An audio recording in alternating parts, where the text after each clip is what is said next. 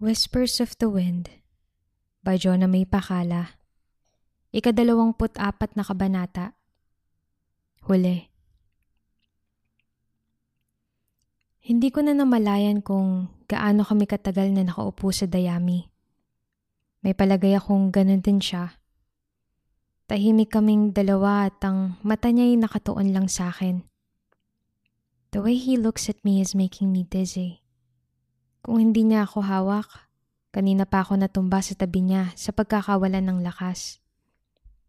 Desire and passion. That's what I was feeling. I realized it now. Pero ibang bagay ang aminin sa sarili ko na mahal ko nga siya. All my life I believed that romantic love is dead. Kung kaya kong magpadalos-dalos sa ibang bagay, dito hindi. Gumagabi na, magluluto pa ako. Sabi ko, I'm straddling him and I don't even know how I got into that position. I don't remember lifting a muscle to do it. But he was strong and so good at driving my body to do whatever he likes. Sa mababang ilaw na ibinigay ng nag-aagaw na araw at gabi, Nakikita ko pa ang kislap ng mga mata niya. Nakatingin siya sa aking labi. Habang bahagyang hinahaplos ang aking buhok at pisngi. I want us to stay this way. Aniya sa isang malungkot na boses. Sinagot ko na at lahat, pakiramdam ko malungkot pa rin siya. Or are my senses playing games with me? Just because my mind is filled with thoughts and about his confession. He's in love with me. Hindi ko alam kung totoo ba ang sinabi niya at walang paraan para malaman yun. That is how the word faith is invented. The moment we hold on and believe in the uncertain things. Magugutom tayong dalawa rito saka baka maabutan tayo ni na Adela at Nilo sa gantong ayos. Why? Are we going to keep this relationship a secret? He asked heatedly. Paano pa ako oo sa kung wala pa akong sinasabi galit na siya? Isang taas niya sa baba ko para mag-angat ng tingin ay nagkatinginan na kami. Hindi lang ang boses niya ang may bahid ng galit. Ang madidilim na mga mata ay ganun din. Are you ashamed to be with me? Iniisip ko kung ano ang iisipin ng mga taong nakapaligid sa amin. Ni Mayor, ni Vice Mayor Anita, Adela, Nilo, ng mga tauhan ng mga taga Santa Praxedes. Pero higit sa lahat ang kanyang pamilya. Si Uriel, si Talia Angeles, si Senyora Dumetia. Hindi naman siguro aabot sa kanila. Hindi ko rin naman alam kung hanggang saan ang nararamdaman ni Anton o kung totoo ba ito. Umiling ako at mapait na ngumiti. Good, because I have no intention to hide our relationship. Nakumbinsi ko siyang bumalik na sa mansyon. It was awkward to see him now in a well-lit room. Kaninang madilim ay parang ang laki ng confidence ko. Ngayon parang lusaw na lusaw. Sa sala, pumasok kaming dalawa. Instantly, I felt the awkwardness. To lessen it, I turned the television on and then crossed the living room furnitures just to stay away from him a bit.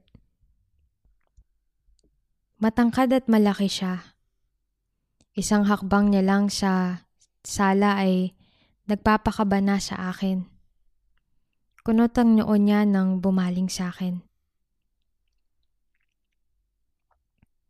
Dito ka muna, magluluto lang ako. Sabi ko sabay turo sa upuan. Tutulungan na kita. Wag na! Mabilisan kong agap. Nai-imagine ko na kasi ang itsura ko kapag tutulong siya sa akin sa kusina. Baka mahiwa ko lang ang daliri ko sa sobrang distraction. And knowing him, he doesn't even hold back before we got into this relationship. Paano pa ngayon? I imagine him backing me against the cold marbled counter and making me spread my legs while he kisses me.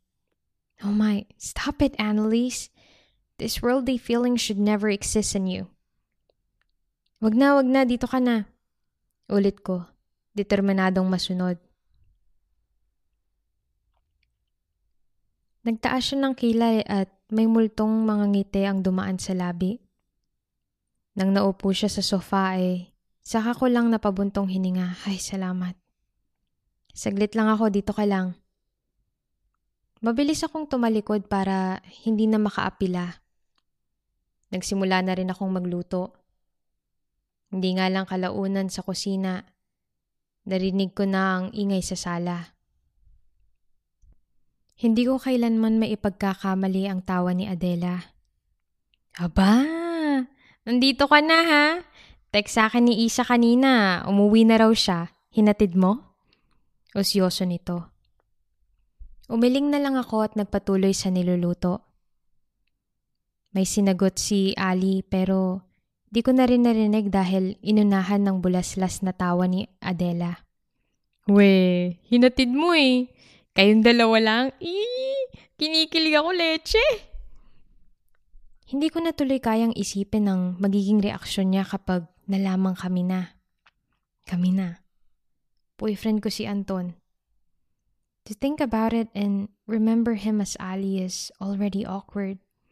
To think about it and remember him as a Mercadejas is just ridiculous. Hi, Isa! Magandang gabi! Halos umirit ang boses ni Adela nang napadpad sa kusina. Inirapan ko na lang siya pero hindi ko na itago ang ngiti. Ang aga mo ha, at may kasama ka. Tama akong nanliligaw siya, di ba? Habang sinasabi niya yon, unti-unti siyang lumalapit sa akin. At ang nakalapit ay umirit ulit. Yee, kakilig! Sabay tulak sa hita ko gamit ang kanyang puwet.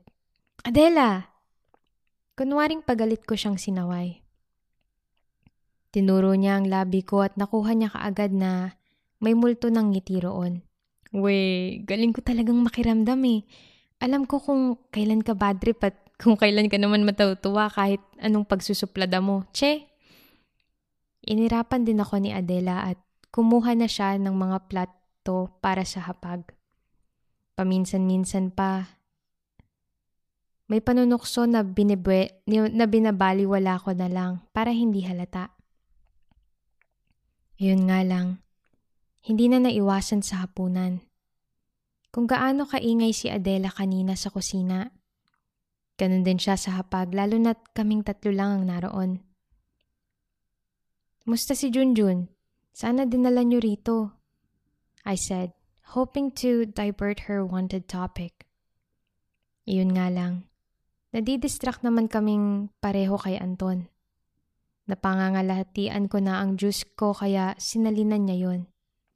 Pagkatapos magsalin ay inilapit sa akin ng kanin at halos siya na ang naglagay. Ayos na. Marahan kong sambet sa tamang dami ng kanin. Ang sweet naman ni Ali.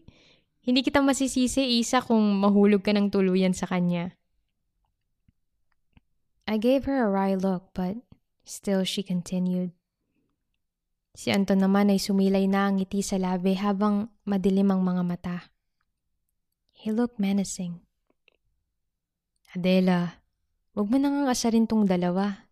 Kaya nasisira ang panliligaw ni Ali eh. Sinilo naman. Sumulyap ako kay Anton. His menacing smile for Nilo is on. Nararamdaman ko na gusto niya na ang pinag-uusapan. Meanwhile, it's making me so uneasy and nervous. Akala ko nga abot sa puntong mapapaamin kami. Mabuti na lang at hindi naman. Sumusulyap si Anton sa akin tuwing inaasar ako ni Adela. I sometimes stiffen, even when I can't hide my smile. Tingin ko na halata niya na hindi pa ako komportable doon. He could easily confess that we're in a relationship but he didn't. Pumasok ka na. Si Anton nang hinatid ko siya sa labas. Nasa harap na kami ng kanyang sasakyan. Malamig pa rin ang simoy ng hangin sa gabing yon. Hindi pa ako inaantok kahit na medyo lumalalim na ang gabi. Tatawag ako kapag nasa resort na. Okay, I nodded. Ingat ka. Ang titig niya sa ilalim ng gabi ay misteryoso. When he crouched, my heart leaped and I looked away. Isang halik ang pinatak niya sa labi ko.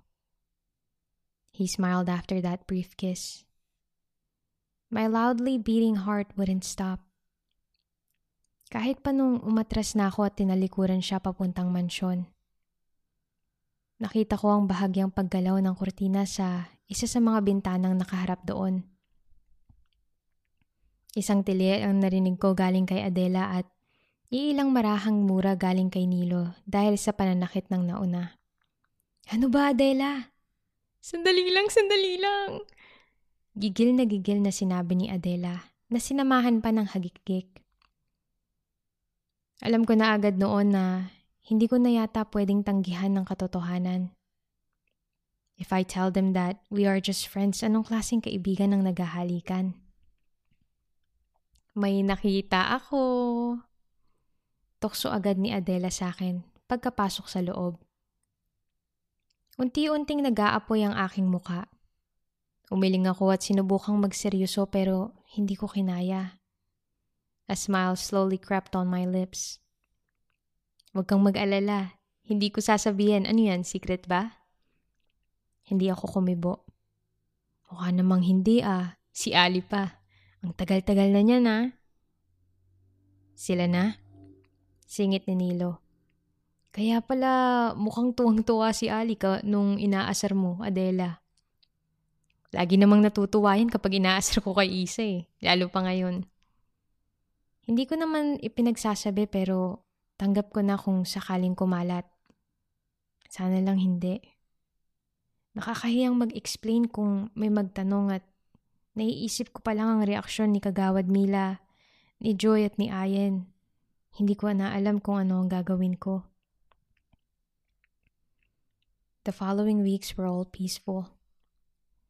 Hindi na muling bumisita si Talia Angeles sa pagudpod.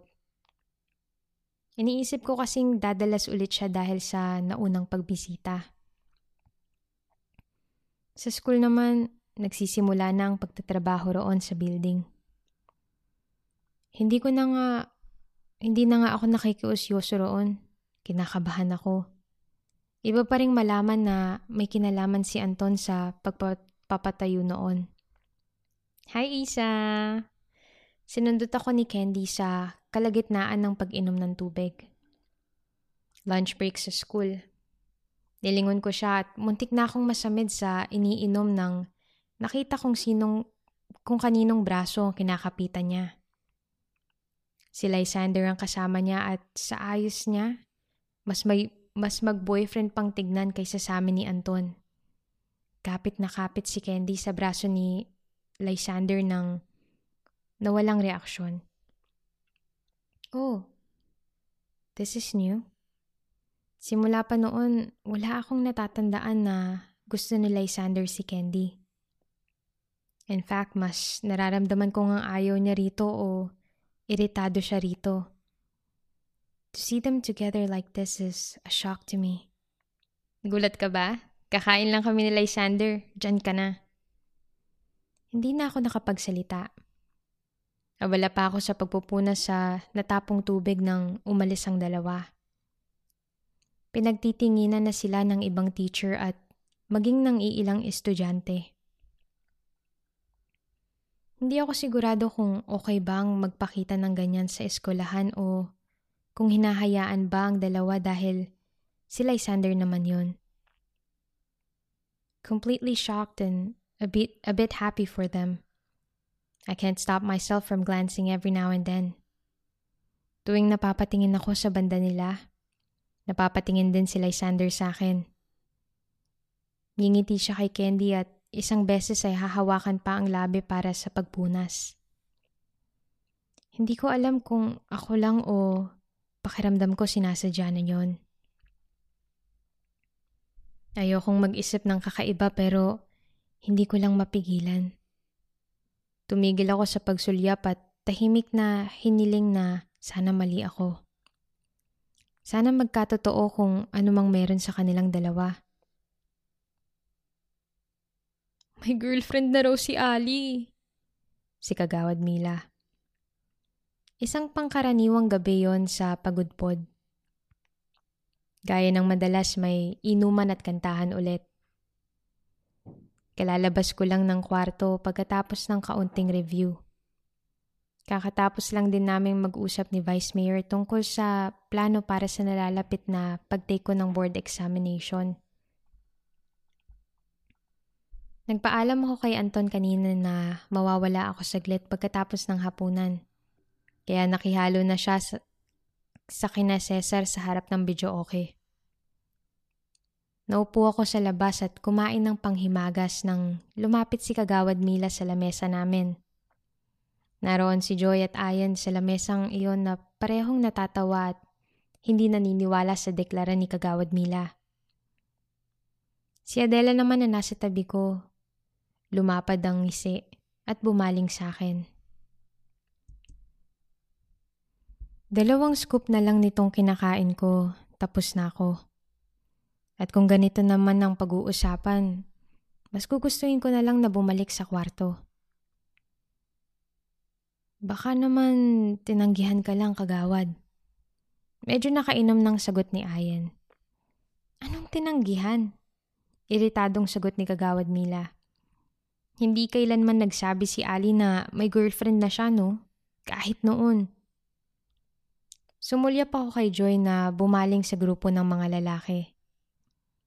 She looked concerned because it was true. Hindi kailanman nagsabi si Anton na may girlfriend nga siya tuwing tinatanong.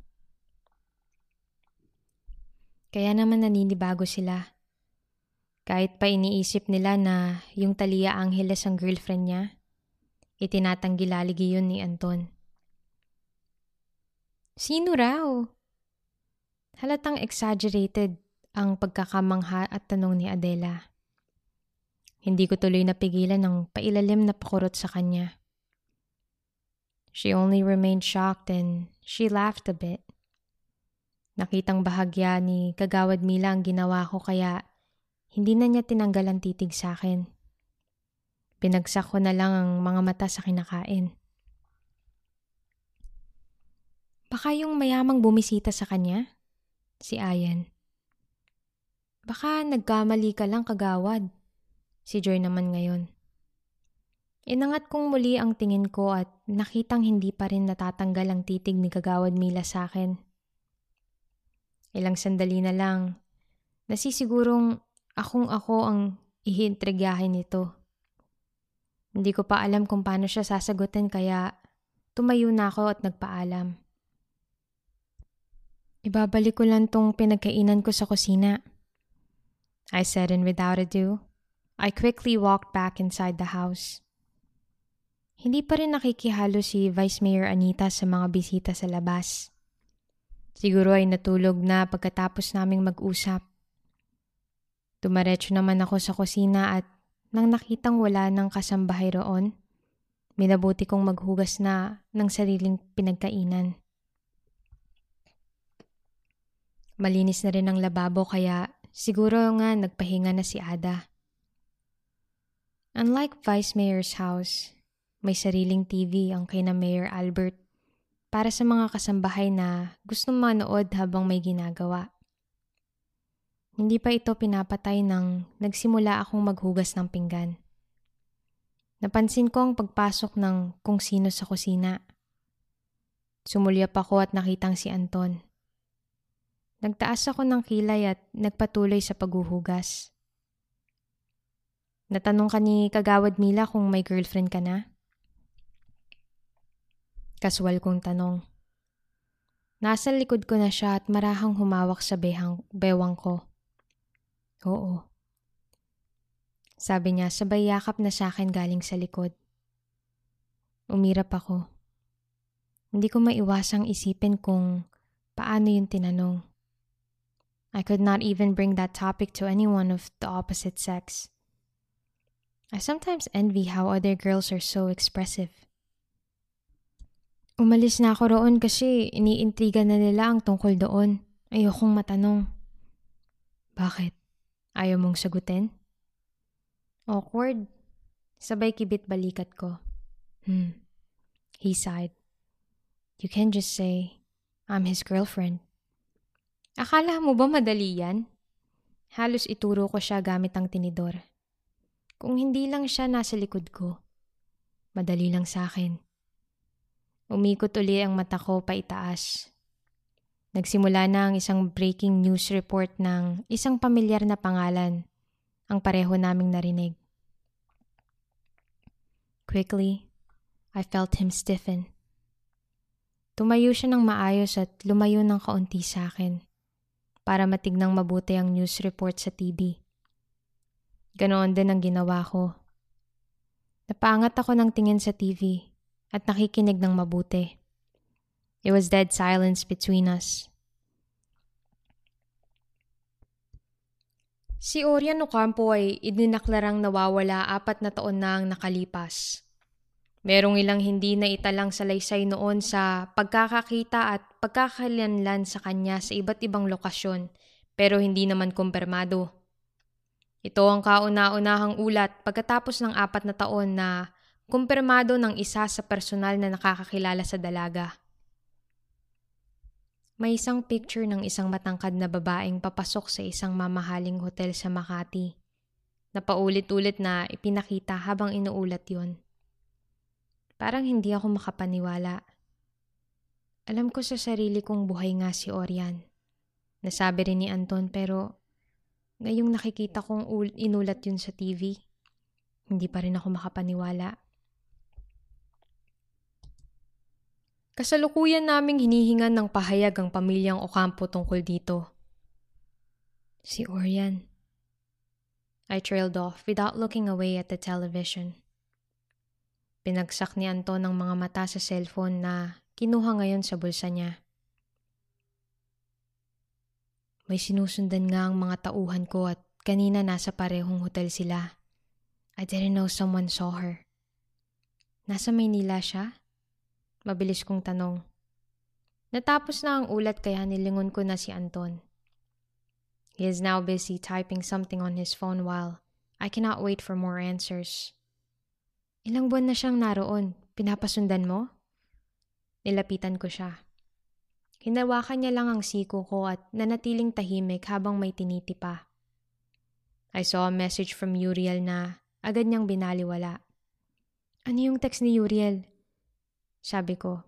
At lalong nakiusyoso sa cellphone niyang biglang naging abala sa dami ng mensahe kung saan-saan. Hinawakan niya ako sa bewang at hinayaan sa pag-uusyoso. Hindi ko na lang masyadong iniisip na nasa kusina nga pala kami ni na Mayor at pwedeng may biglaang makakita. It's a news about Orian Ocampo. After four years, it's a news about spotting her somewhere. Ibig sabihin, labas na labas nga ako sa kaso niya. She isn't dead. I did not kill her. Even when the evidence says otherwise,